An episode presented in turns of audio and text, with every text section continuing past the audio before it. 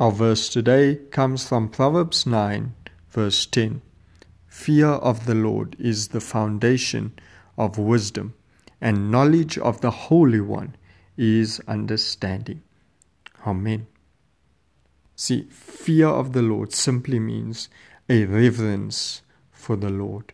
And it is the ability to see and appreciate God for who He really is when we fear the Lord, we come to know His love, we come to know His mercy, His goodness, His grace, His forgiveness, His patience, His kindness, His holiness, His righteousness, and who He is, and that He cares for us deeply.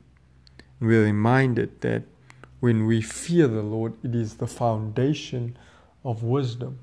It is the beginning of wisdom. If you want to be wise, you've got to fear the Lord. You've got to have reverence for the Lord. You see, I love what Bishop Tudor Bismarck once said. He said, Lord, give us young men with old people wisdom.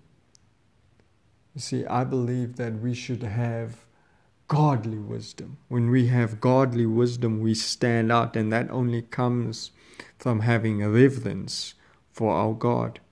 See, when we have knowledge of who He is, then not only do we have wisdom, but we also gain understanding. So, this morning, if you lack wisdom and you lack understanding, seek God with all your heart, and you will have these things. Turn away from, from your old sinful life and turn back to God. And if you lack wisdom, just simply ask Him. Amen.